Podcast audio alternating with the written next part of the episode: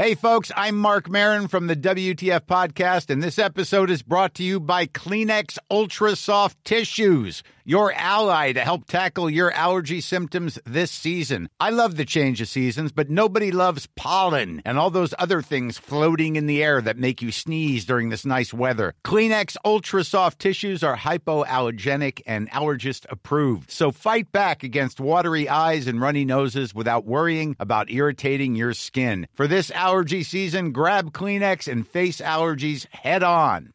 I'm Sandra, and I'm just the professional your small business was looking for. But you didn't hire me because you didn't use LinkedIn jobs. LinkedIn has professionals you can't find anywhere else, including those who aren't actively looking for a new job but might be open to the perfect role, like me. In a given month, over 70% of LinkedIn users don't visit other leading job sites. So if you're not looking on LinkedIn, you'll miss out on great candidates like Sandra. Start hiring professionals like a professional. Post your free job on linkedin.com/people today.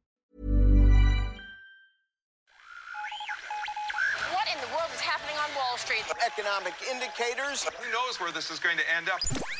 To understand the economy, you have to understand human nature.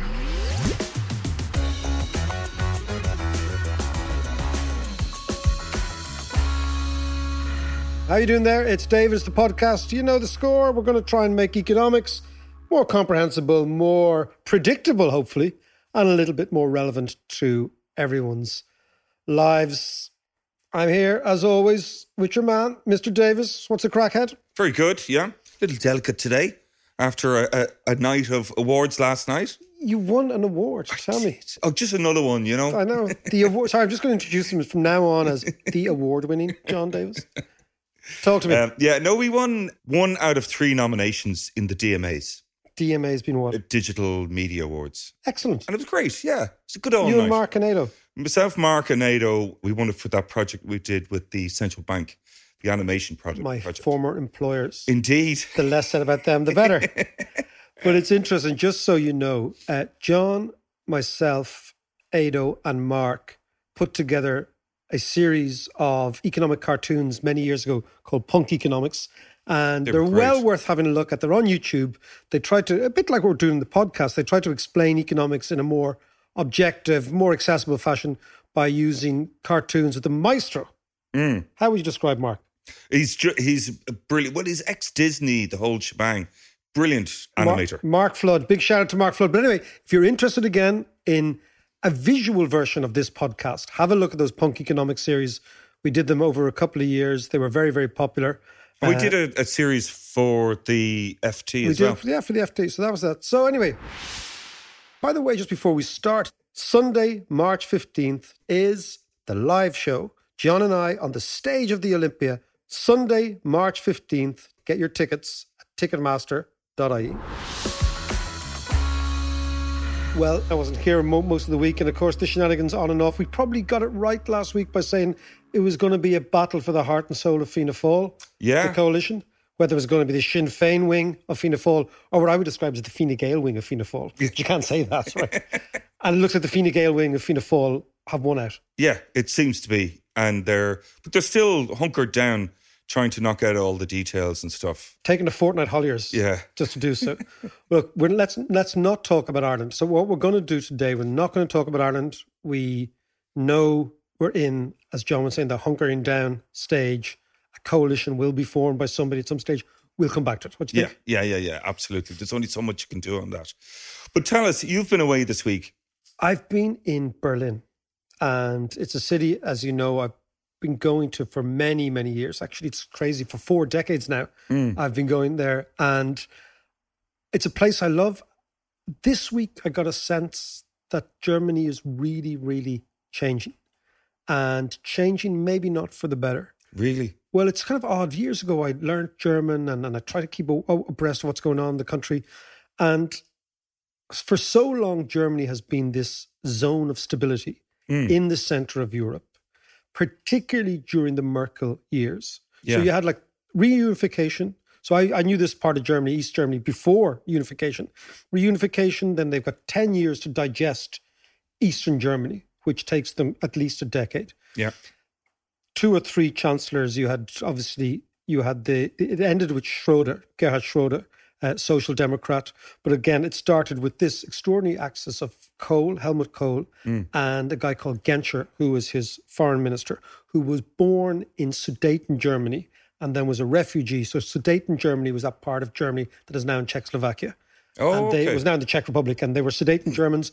After the Second World War, they were all kicked out. About two million of them became refugees. Had a really good sense of Eastern Europe. Had a really good sense of what Germany should look like. And Genscher was the one who really drove unification more than Kohl, actually. Oh, right. Okay. But anyway, so then they have this period that- where Germany goes into a recession after unification. Takes them a long time to get out. But then, of course, really since the late part of the first decade of this century, you have the Angela Merkel years. yeah. And they have lasted up until now. And they have been a years of stability, of huge economic, huge economic success. Yeah. And very much been the door that everybody in Europe knocked on if there was a problem. Yeah. They came to Berlin, they came to Merkel, she sat down, largely sorted it out, usually for Germany's advantage. But now you get a sense that this country is changing. So I was in this pub, it's a little pub I've been going to for years called the Metze Ecke, Mm. which means the corner. Ecke is corner in Germany, and Metze is the name of a street, right? And it's right in old East Berlin. So all around you, you have all still the emblems of the GDR, of the German Democratic Republic, and ugly architecture, big, quite communist boulevards. Karl Marx Alley, one of the great communist Yeah. boulevards. Grey. I get the impression It it's is great. grey It is great. It is angular and angular, and it's it's what what what people would describe as brutalism is the architecture. right. Yeah. Yeah. Kind yeah. of brutal, right? But it's all in this around this area of Alexanderplatz and Prenzlauer Allee and Prenzlauer Berg and Friedrichshain. Interesting part of Germany.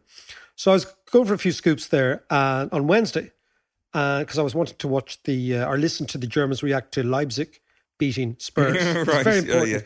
and uh, we were talking about talking about two things. Talking about politics. We were talking about football, obviously. Yeah. Then we're talking about the fact they introduced rent control in Germany, in Berlin, which the Shinners want to introduce here. Right. And how everyone in the pub that I was talking to, big thumbs up to rent control.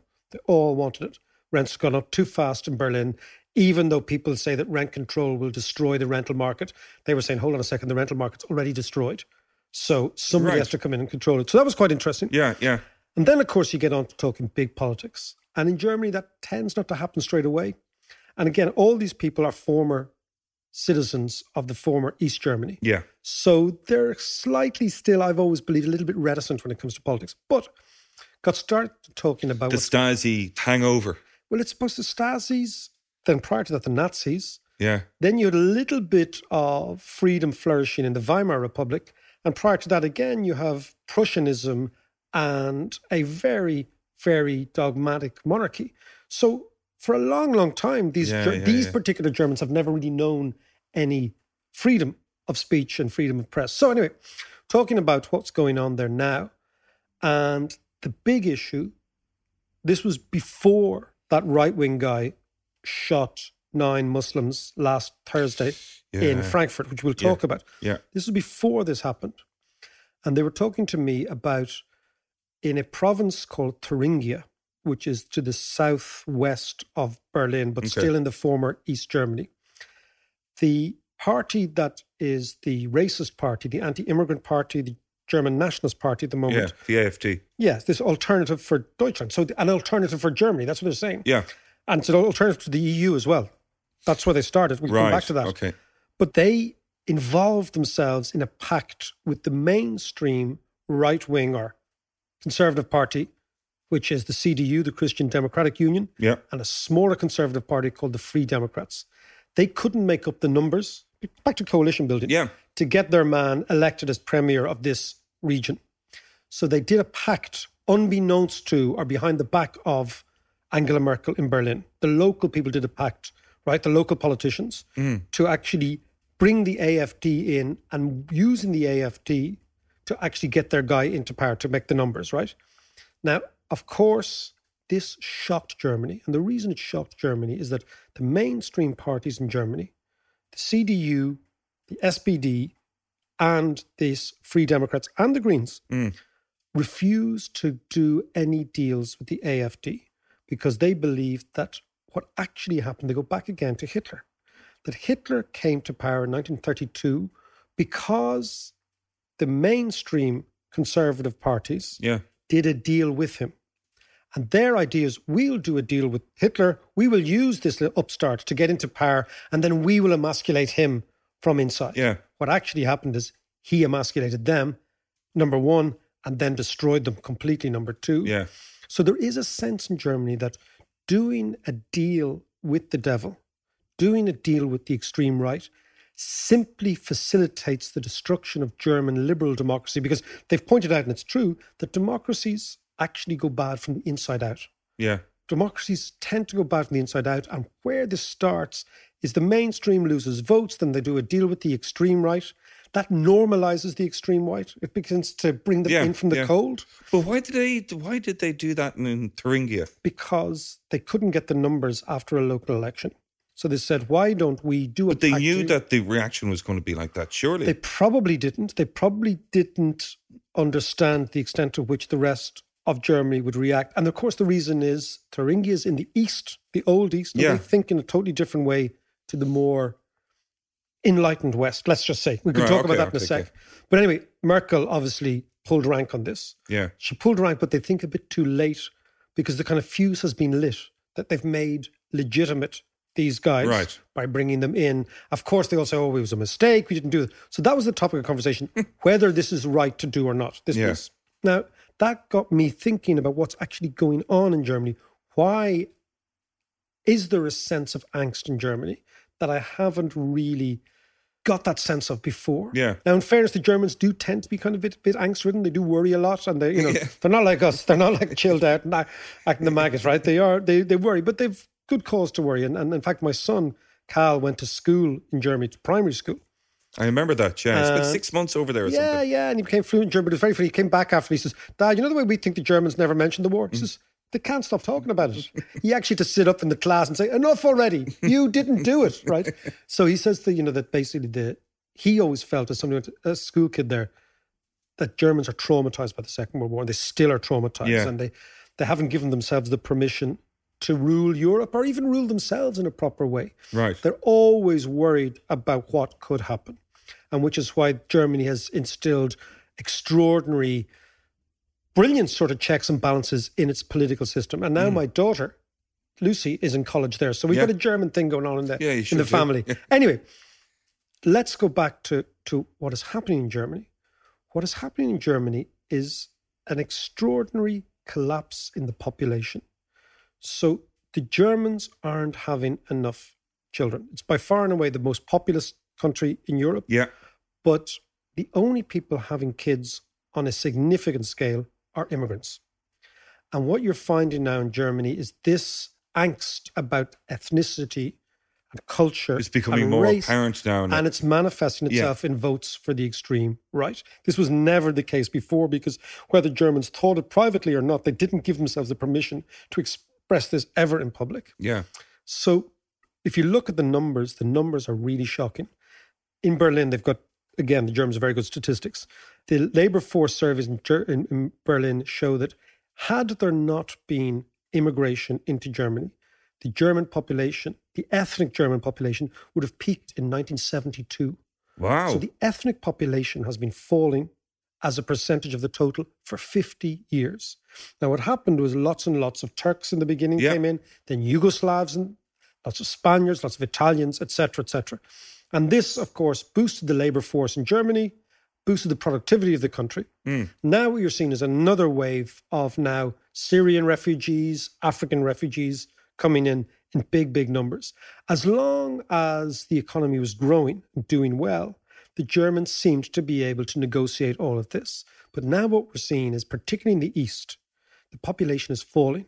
So on this on present forecasts, the German population in eastern Germany hmm. will fall by 30% wow. in the next 15 years yeah.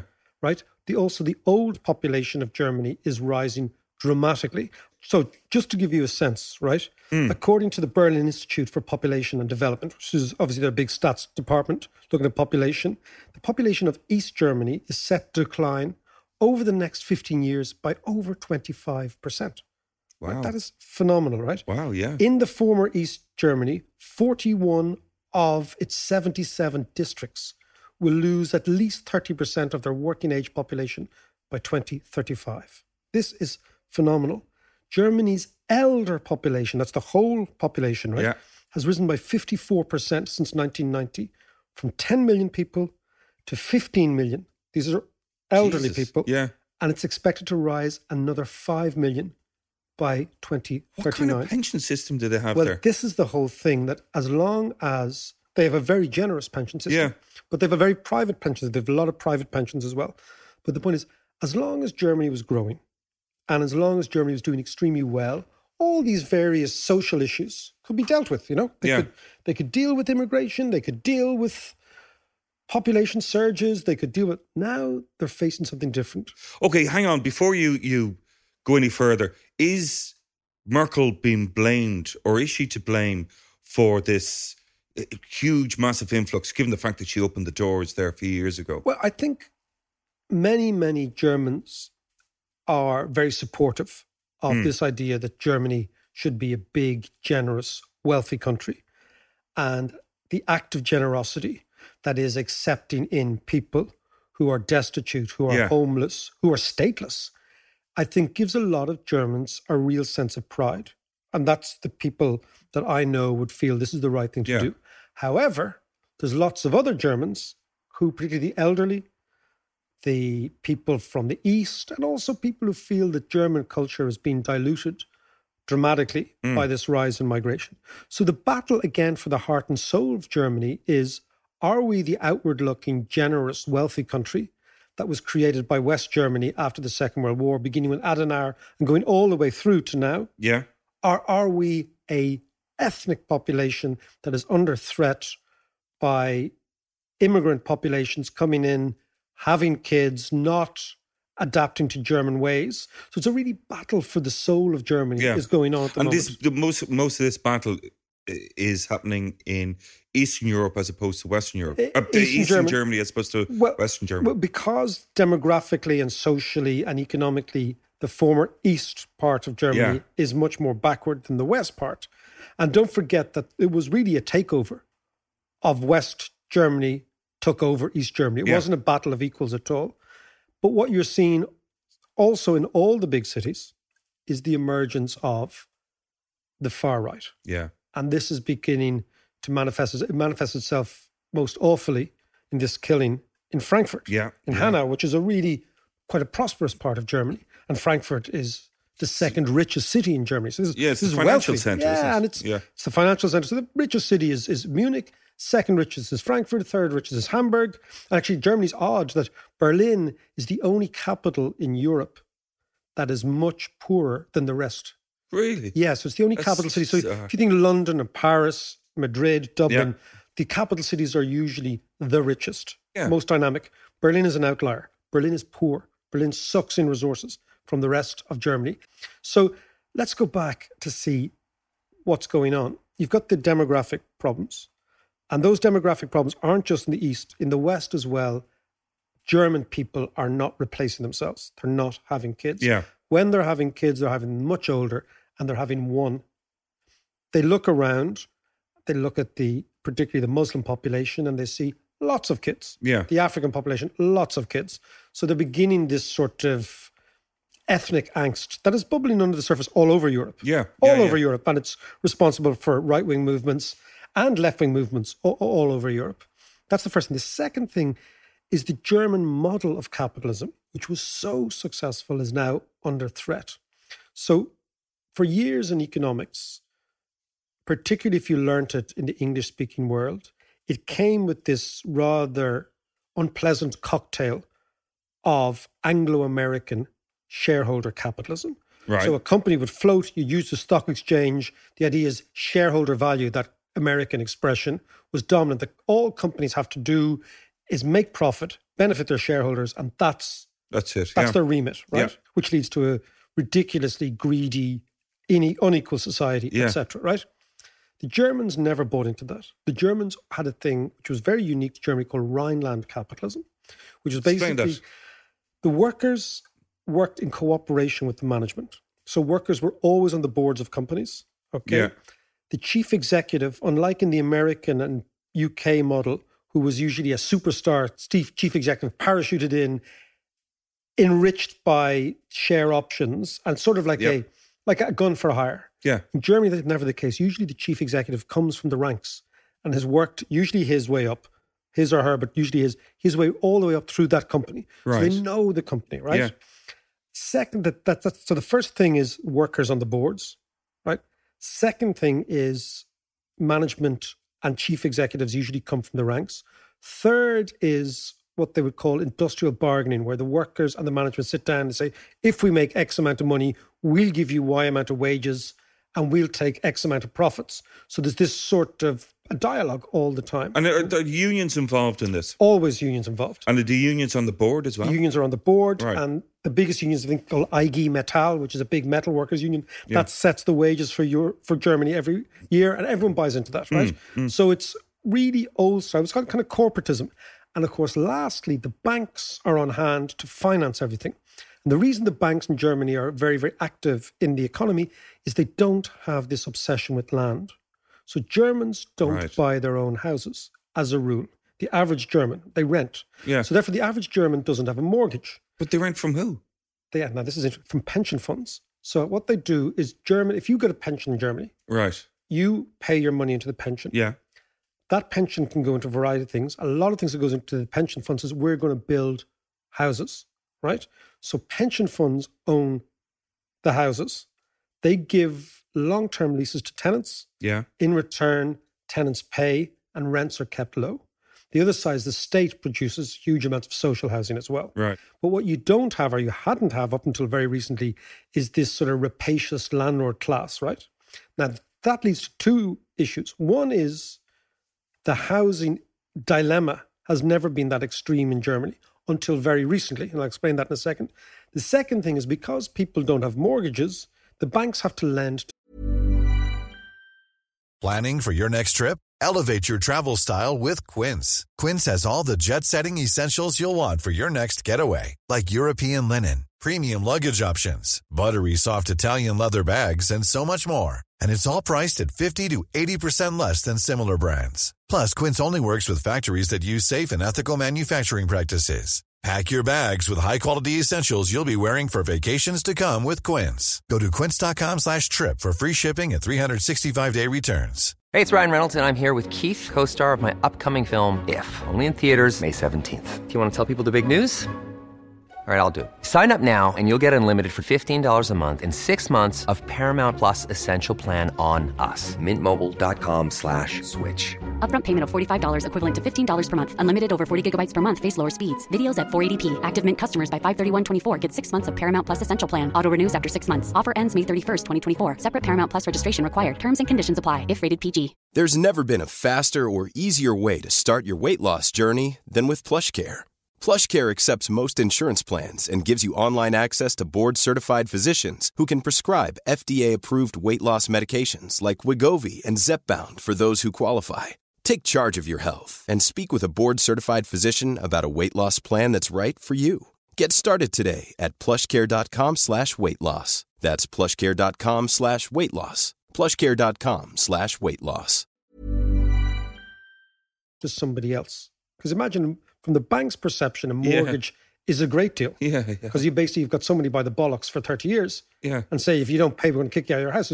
There can be no more risk-free asset for a bank. Yeah. But if you take mortgages out of the equation and the Germans have a proclivity to save, where do you lend money? You lend it back to German industry. So the banks have been very active in this Rhineland model of financing everything. Right. Okay. And then the final issue is that the most common structure for German industry is a family run firm. Family firms in Germany are the backbone. So they've never bought this idea that you should float the company, make quick money, introduce shareholders, you know, all that stuff. They don't they don't do that. They say we'll do it quietly. In fact, what's really interesting, there's a great article I read recently about the vanishing German billionaire. So Germany has more billionaires than anywhere else in Europe. Right, Nobody okay. ever sees them because the families have almost taken a vow of silence. Don't be in the media. Don't be flash. Don't attract attention.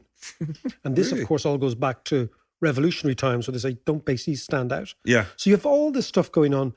What that was loosely called in economics was Rhineland capitalism, as distinct from Anglo American shareholder capital. Yeah. Rhineland capitalism has beaten shareholder capital hands down, right? It's a much better form Well, of running the it economy. certainly seems an awful lot fairer. It's more fair and it's actually more productive. Yeah. Right? Why? Because companies are not asset stripped by greedy chief executives who are incentivized to drive up the shareholder share pricing. Mm. If your incentivizing is not to drive up a share pricing, but market share and long term profitability, you're not going to do that stupid stuff. Yeah. You're going to reinvest in your workers, all that stuff. All that served the Germans extremely well so that their industrial base is so powerful.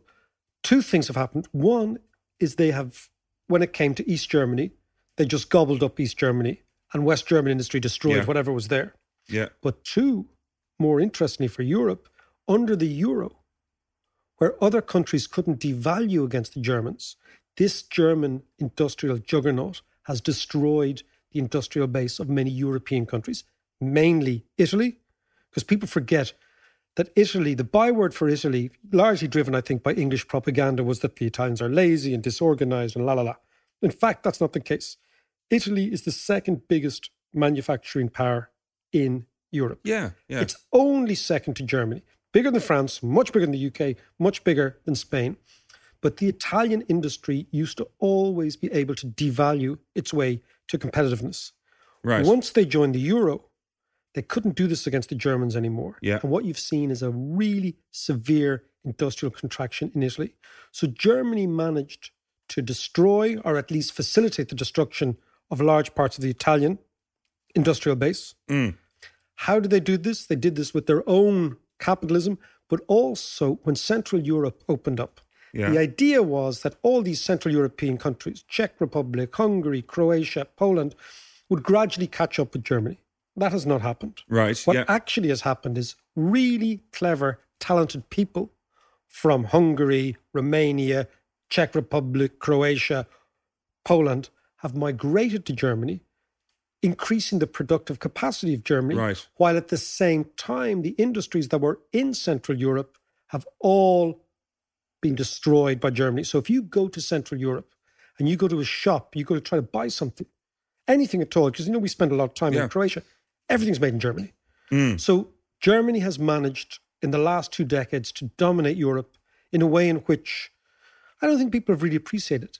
Now, what is happening is the battle between German capitalism, Rhineland capitalism, is not against Anglo American capitalism. Yeah. The battle is against Chinese state capitalism, Yeah. which is a different thing.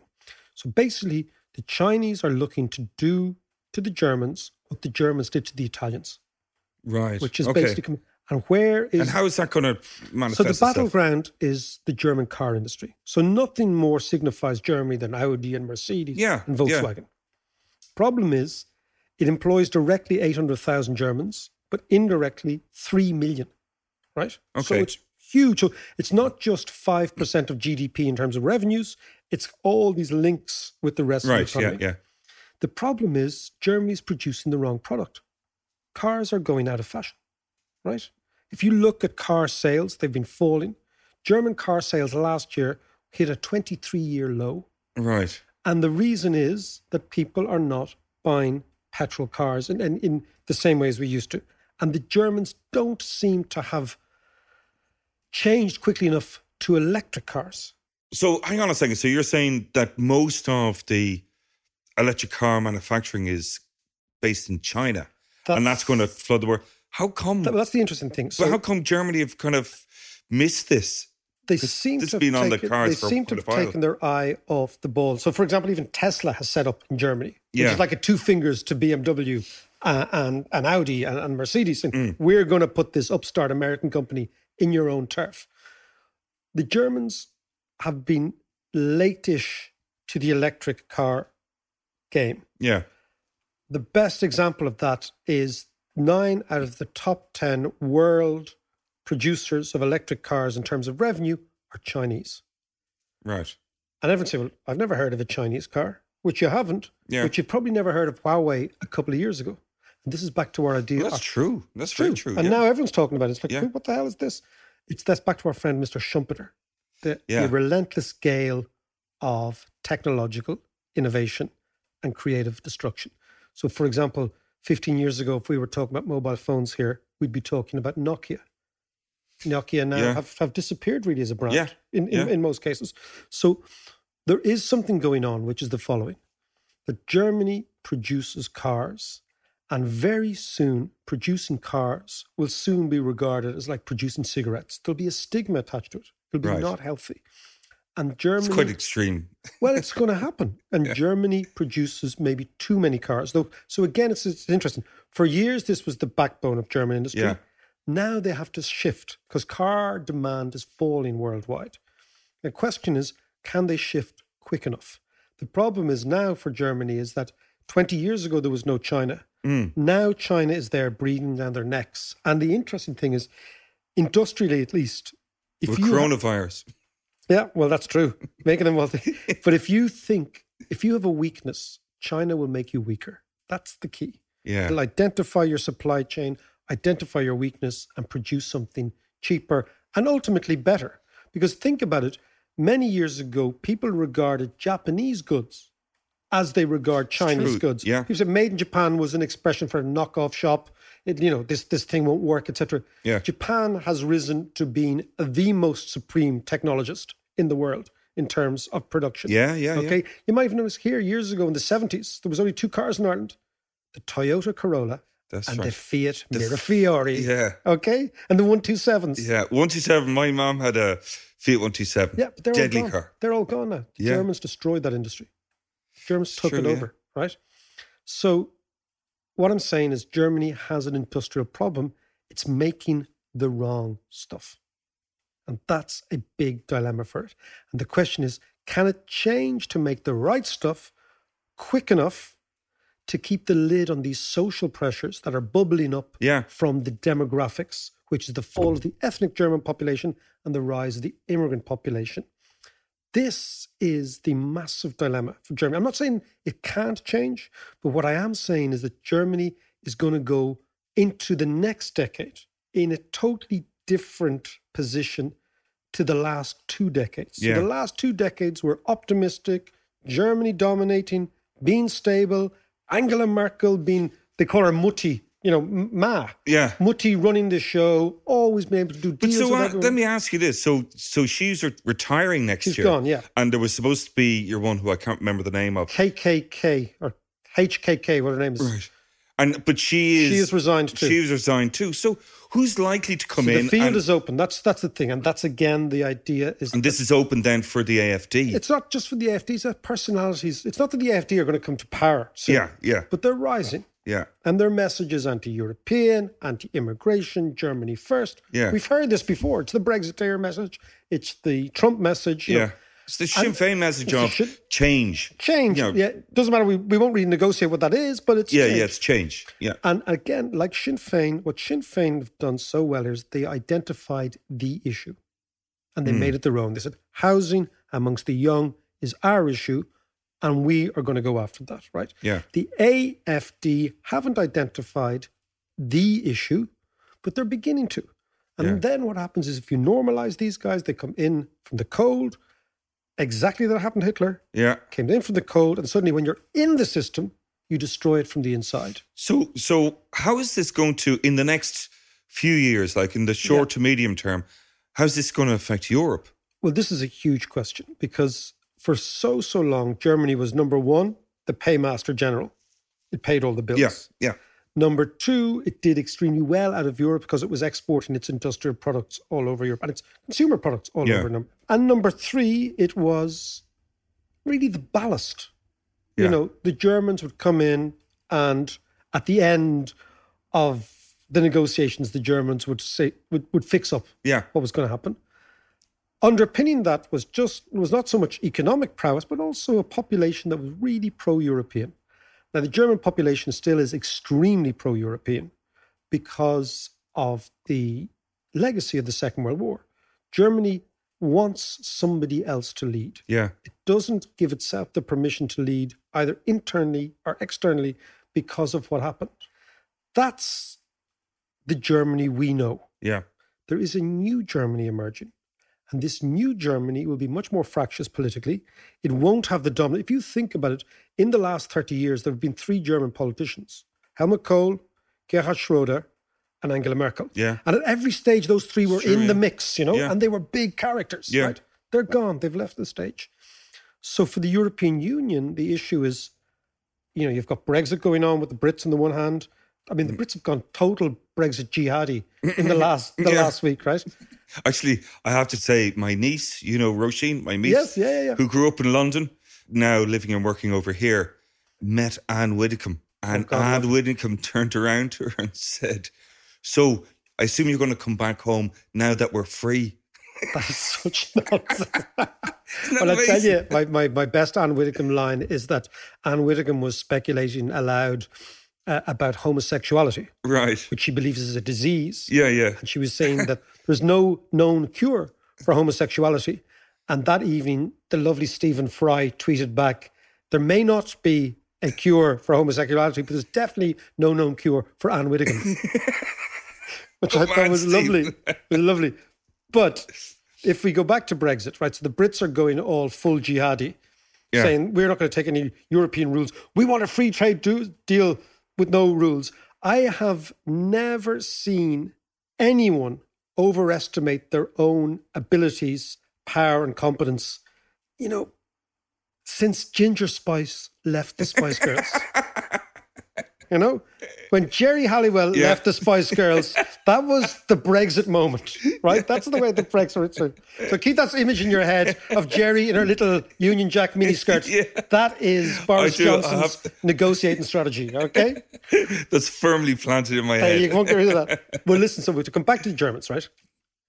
Two things going on. They will play a different role in Europe. They will always, always be the anchor tenant. right? Yeah.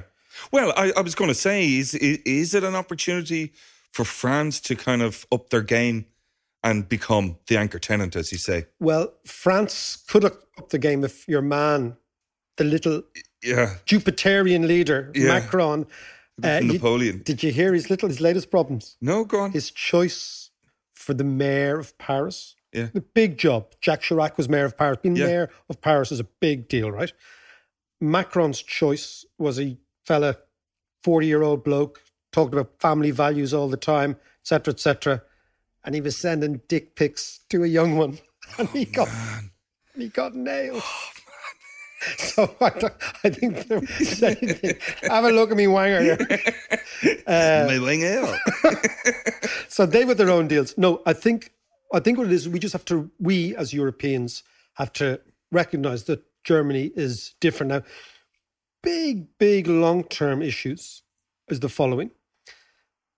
Since not just since the Second World War, prior to the First World War, the Entente Cordiale, all the alliances that came hmm. out actually from Metternich and Austria and all those things years and years ago, has been the Brits and the Americans, to the extent they got involved in European politics Yeah. about 70, 80 years ago, have always tried, the Atlantic Alliance has always tried to encircle Germany with enemies. That has always been the strategy. right. So if you look at all the, after the French Commune, 1870s Prussian, Franco-Prussian War, Yeah. First World War, Second World War, the whole idea was you surround Germany with enemies. Why? Because the biggest fear of the Atlantic and the Atlanticist view is an alliance between Germany and Russia. The alliance between Germany and Russia makes enormous sense. Why? Because Russia is a country of endless economic raw materials. Yeah. So raw materials, huge amounts, endless, with no industry. Germany is a country with huge industry and no raw materials. So the obvious energy link is that Russia powers Germany and Germany in return produces goods to be sold in Russia. Which which they've just got that pipeline coming in from the Baltic. which the Americans and the NATOist, the Atlantist view Yeah. in Europe is freaked out about. If you think Which I of- can, you know, I can understand that. look, the whole war in Ukraine, Yeah. the whole Russian annexation of Crimea can only be seen against the background of the Atlantic alliance i.e., NATO and the Yeah. old post Second World War, trying to keep Russia away from Germany. And long term, the fear is that a Germany slightly un, unreleased, unhinged from Europe, Mm. in a state of flux, begins to look east, not west, for its alliances. This is why what Trump is doing is very dangerous in the long term. Because if you undermine the American alliance with Germany, forget Britain, Yeah. with Germany, you basically allow Central Europe, the old Middle Europa, to move away from American sphere of influence. Yeah. Where's the obvious replacement? It's Yeah. Russia. Yeah. And Putin knows this. And Putin's watching all this and thinking long term. You know, as a Russian friend of mine said regarding diplomacy, that the Russians are playing chess and the Americans are playing Monopoly. Right. That was a really good way of looking at it. Yeah, yeah, You know, yeah. we're looking at all the moves, right? So what, what's happening? That is good. I like that. What's happening? And of course, the, the Americans, back to the shareholder value, Yeah. are just looking for money. Yeah. Yeah. Right? Yeah. Yeah.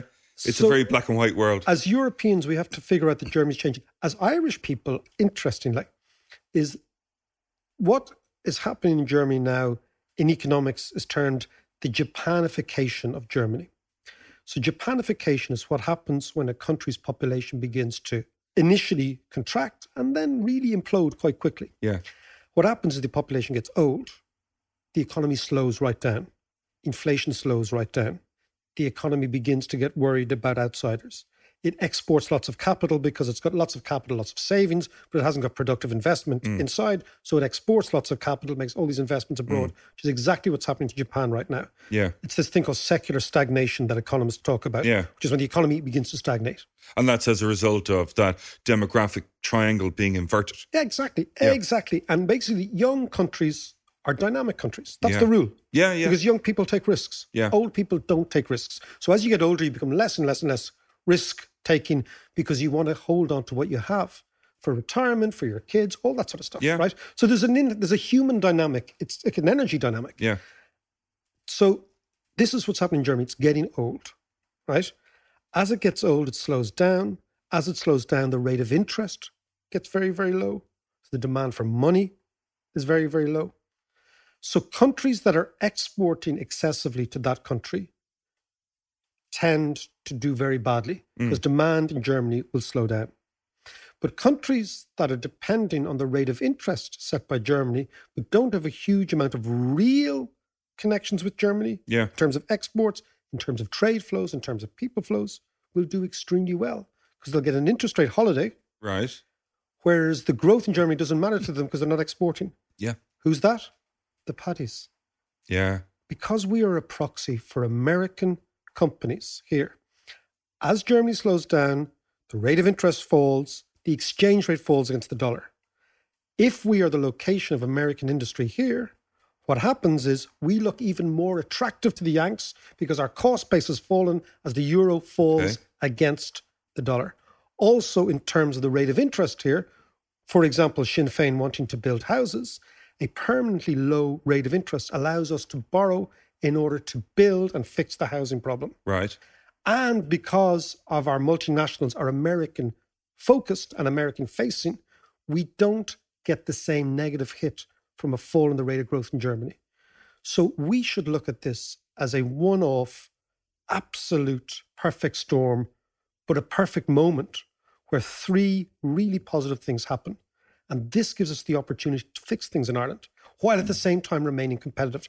I know it's not very European, it doesn't, it's not very solidarity. Yeah, Europe, yeah, yeah. But you know, to use that great British experience, or uh, what was his name? Lord Castlereagh, one of those great British foreign secretaries. Countries don't have friends, they have interests. And it's now in Ireland's interest to watch what's happening in Germany and take it as an opportunity to fix our own stuff here while at the same time remaining open to the Americans. Now, don't forget, on the 15th of March, myself and John are live on the stage of the Olympia. Tickets at ticketmaster.ie. We will see you there, 15th of March.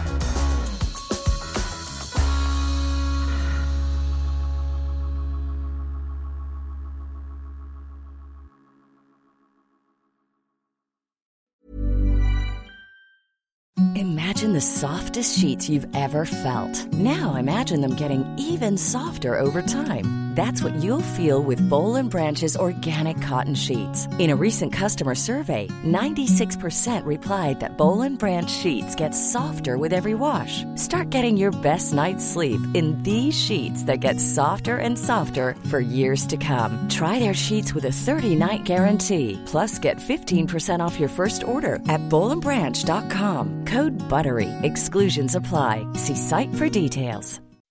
When you make decisions for your company, you look for the no-brainers. If you have a lot of mailing to do, stamps.com is the ultimate no-brainer. Use the stamps.com mobile app to mail everything you need to keep your business running with up to 89% off USPS and UPS. Make the same no-brainer decision as over 1 million other businesses with stamps.com. Use code PROGRAM for a special offer. That's stamps.com, code PROGRAM.